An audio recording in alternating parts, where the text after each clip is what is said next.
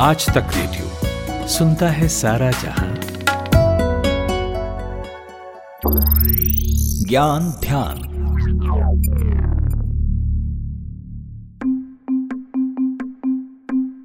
पिछले कुछ सालों में आपने कई बार कई मसलों पर एसआईटी के गठन की बात सुनी होगी। काला धन जाँच मामले से लेकर आईपीएल फिक्सिंग तक में सुप्रीम कोर्ट ने विशेष जाँच दल यानी स्पेशल इन्वेस्टिगेशन टीम का गठन किया था। 1984 के सिख दंगों के मामले से लेकर गुजरात दंगों के बाद भी सुप्रीम कोर्ट के आदेश पर एसआईटी का गठन हुआ था। और हाल फ़िलहाल में हाथरस गैंगरेप मामले में भी राज्य सरकार ने एसआईटी का गठन किया है। भारत में इतनी सारी जाँच एजेंसियाँ हैं। और फिर दंगों जैसे या गैंगरेप के मामले की जाँच तो सीबीआई या पुलिस भी कर सकती है। फिर एसआईटी की क्या ज़रूरत? क्या इनके पास कुछ स्पेशल तरह की पावर्स होती है?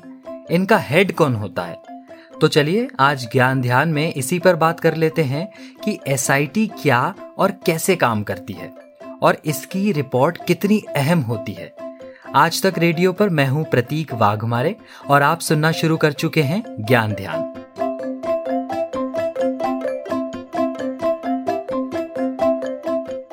पहली बात तो यह है कि एसआईटी कोई स्थायी जाँच एजेंसी नहीं है। किसी मामले में तत्कालिक तौर पर इसका गठन होता है और फिर उसे समाप्त भी कर दिया जाता है।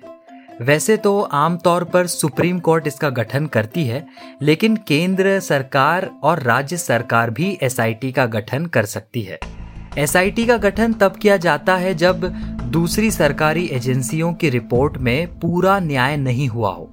या फिर सरकारी एजेंसियों द्वारा की गई जाँच में कमी नज़र आ रही हो। क्योंकि माना यही जाता है कि एसआईटी की रिपोर्ट न केवल निष्पक्ष होगी, बल्कि उसमें वो पहलू कवर किए जा सकेंगे जो जाँच एजेंसियों की इन्वेस्टिगेशन में सामने नहीं आ पाते। स्पेशल इन्वेस्टिगेशन टीम में कई बार न्यायाधीश तो कभी उच्च स्तर के अधिकारी और कुछ विशेषज्ञों से मिलकर बनाई जाती है। स्पेशल इन्वेस्टिगेशन टीम की अगुवाई वो जज या उच्च स्तर का अधिकारी ही करता है। इसे ऐसी विशेष जाँच एजेंसी माना जाता है जो किसी भी दबाव में आए बगैर हाई प्रोफ़ाइल मामलों या लोगों के खिलाफ जाँच का काम कर सके। एसआईटी को अधिकार संपन्न माना जाता है। इसके इन्वेस्टिगेशन में हस्तक्षेप करने का अधिकार किसी के पास नहीं होता। और एसआईटी प्रशासन के साथ जाँच के मामले में सूचनाओं का आदान प्रदान कर सकती है। अब बात करते हैं कि जाँच के बाद क्या होता है।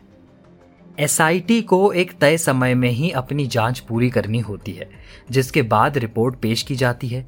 अगर एसआईटी का गठन राज्य सरकार ने किया है तो ये रिपोर्ट सरकार को सौंपी जाती है। एक और महत्वपूर्ण बात कि कोर्ट या सरकार इस रिपोर्ट को स्वीकार या नामंजूर करने का अधिकार रखती है। कई बार सुप्रीम कोर्ट अपनी बनाई एसआईटी की निगरानी भी करता है या समय समय पर उनसे रिपोर्ट माँगता रहता है। एसआईटी रिपोर्ट पेश किए जाने के बाद रिपोर्ट के आधार पर कोर्ट चिन्हित किए गए व्यक्तियों या संस्थाओं पर कानूनी कार्रवाई शुरू कर देती है। उदाहरण के रूप में आईपीएल सिक्स में जब मैच फिक्सिंग कांड हुआ था तो आपको याद होगा कि सुप्रीम कोर्ट ने पंजाब और हरियाणा हाई कोर्ट के retired chief justice Mukul Mudgal की अगुवाई में एसआईटी का गठन किया था। और फिर रिपोर्ट की सिफारिश पर जस्टिस आर एम लोढ़ा को बीसीसीआई की संरचना में बदलाव का काम सौंपा गया था। आपने एसआईटी को लेकर छोटी मोटी बातें जान ली। लेकिन इसके बाद भी आपके दिमाग में कुछ सवाल तो उत्पन्न हो रहे होंगे। जैसे, क्या दूसरी जाँच एजेंसी ढंग से काम नहीं करती, जो कोर्ट या सरकार को एसआईटी का गठन करना पड़ता है? और क्या एसआईटी भी किसी केस में फेल साबित हो सकती है? ऐसे कई सवाल मैंने मध्य प्रदेश के इंदौर के डीआईजी हरि नारायण चारी मिश्रा से पूछे, वो आपको सुनवाता हूँ, लेकिन एक छोटे से ब्रेक के बाद। आज तक रेडियो, अब सुनिए आज तक की मोबाइल एप्लीकेशन पर भी। प्ले स्टोर से आज तक की मोबाइल ऐप डाउनलोड करें। ऐप में आपको सबसे ऊपर राइट साइड में तीन आइकन दिखेंगे। उनमें से एक जो सबसे बीच में है, वो है आज तक रेडियो का आइकन। तो उसे उंगली से ज़रा सा छू दीजिए और खुल जाएगा हमारा पिटारा, जिसमें क्या है। न्यूज़ तो हर जगह है, पर हमारे यहाँ न्यूज़ है सही कॉन्टेक्स्ट के साथ। खबर तो आ गई, पर खबर से आगे की बात क्या है? उसका एनालिसिस आपको हमारे यहाँ मिलेगा। और इस ठिकाने पर सिर्फ़ खबरें ही नहीं हैं। ज्ञान की बातें हैं मज़ेदार किस्से हैं बतकही है और और भी बहुत कुछ है जिसका स्वाद लेने के लिए इस गली के चक्कर लगाते रहें। आज तक रेडियो कहते हैं इसे सुनता है सारा जहाँ।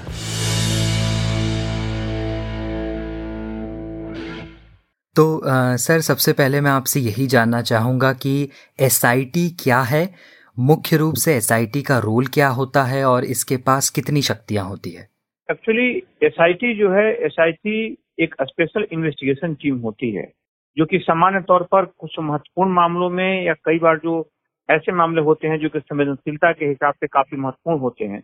उसमें गवर्नमेंट के द्वारा कई बार गठित किए जाते हैं, कई बार स्थानीय अधिकारियों के द्वारा गठित किए जाते हैं, संबंधित एसपी या अधिकारी अपने क्षेत्र में किसी मामले की संवेदनशीलता को देखते हुए स्पेशल इन्वेस्टिगेशन टीम गठित कर सकते हैं। लगातार उसमें मॉनिटरिंग की जाती है, उसकी काफ़ी गहनता बढ़ जाती है इन्वेस्टिगेशन की और सामान्य तौर पे जो जांचें होती हैं, उससे ज़्यादा वरिष्ठ अधिकारी समानता एसआईटी के सदस्य होते हैं। सर एसआईटी का ऑर्गेनाइजेशनल स्ट्रक्चर या कहे जो हायरार्की होती है, वो क्या है? एक्चुअली एसआईटी कोई ऑर्गेनाइजेशनल स्ट्रक्चर इसका उस तरह से नहीं होता।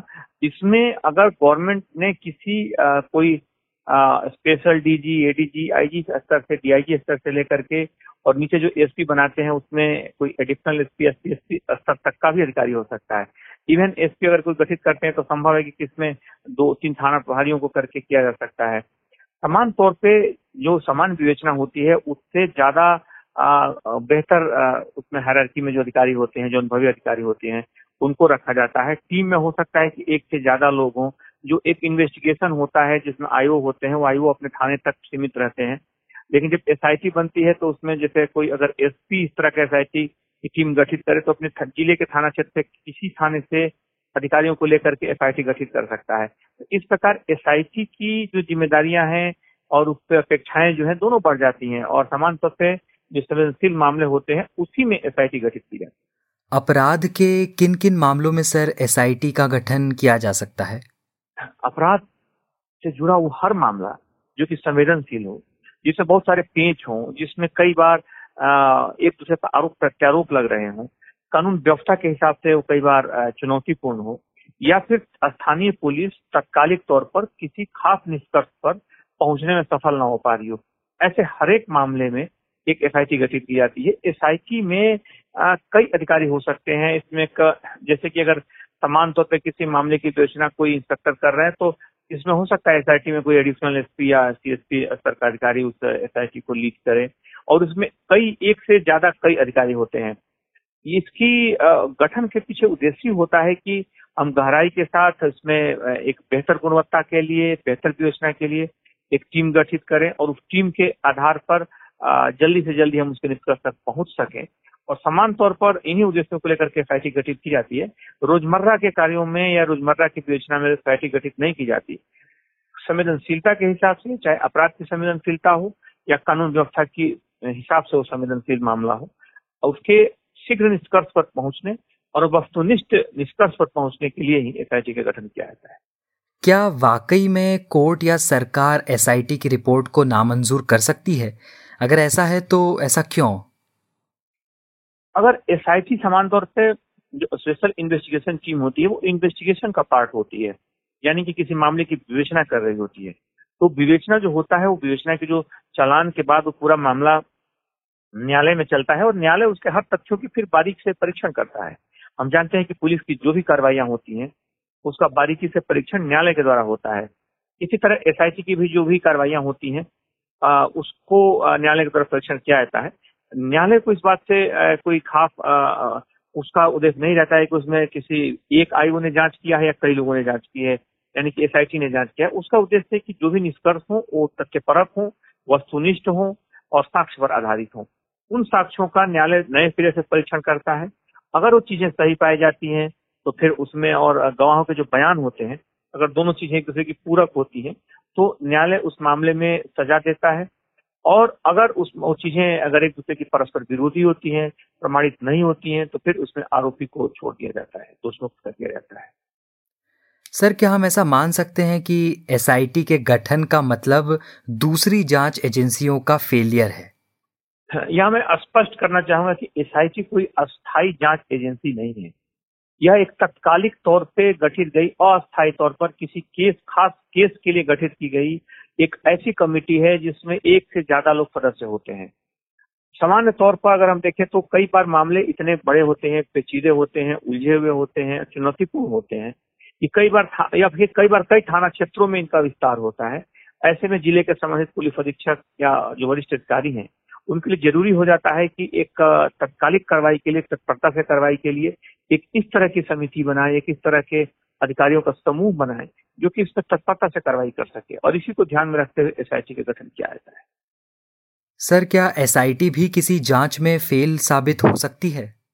निश्चित तौर पे ये नहीं है कि एसआईटी का मतलब होता है कि 100 प्रतिशत सफलता ऐसा बिल्कुल नहीं कर सकते।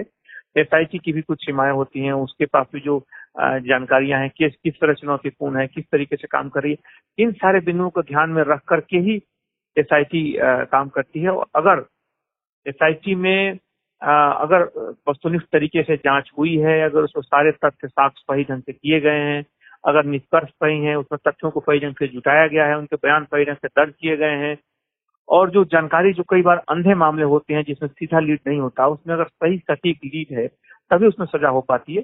कई बार संभव है कि इन सारे निष्कर्षों पे, इन सारे मापदंडों पे एस की रिपोर्ट भी खरी न उतरे। लेकिन एसआईटी का मतलब ये ज़रूर होता है कि संबंधित जो एजेंसी है, संबंधित जो ऑर्गेनाइजेशन है, इस बात के लिए कोशिश कर रहा है कि उसके जो अधिकतम प्रयास हो, उस कार्रवाई के लिए हों। और मुझे लगता है कि अधिकांश बार ये कोशिश कामयाब भी होती है।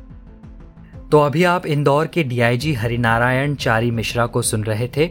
मैं हूँ प्रतीक वाघमारे। आपको ये ज्ञान ध्यान कैसा लगा हमें बताइए रेडियो एट आज तक डॉट कॉम पर।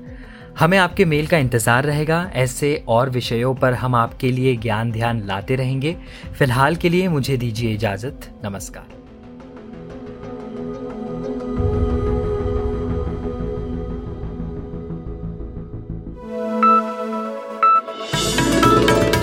खबरों की हलचल और देश विदेश का मिजाज आप सुन रहे हैं आज तक रेडियो।